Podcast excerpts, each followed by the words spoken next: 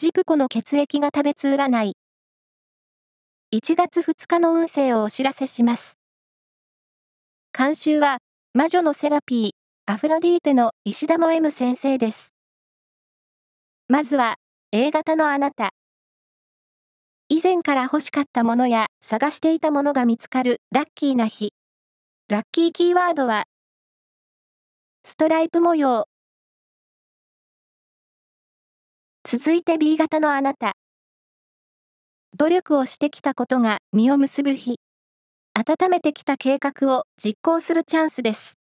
ラッキーキーワードは、スプリンググリーン。O 型のあなた。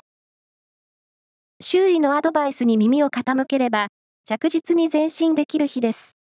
ラッキーキーワードは、パソコンショップ。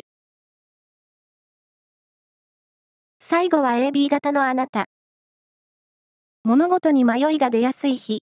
もう一度原点に戻ることが解決策になりそう。ラッキーキーワードは、神社。以上です。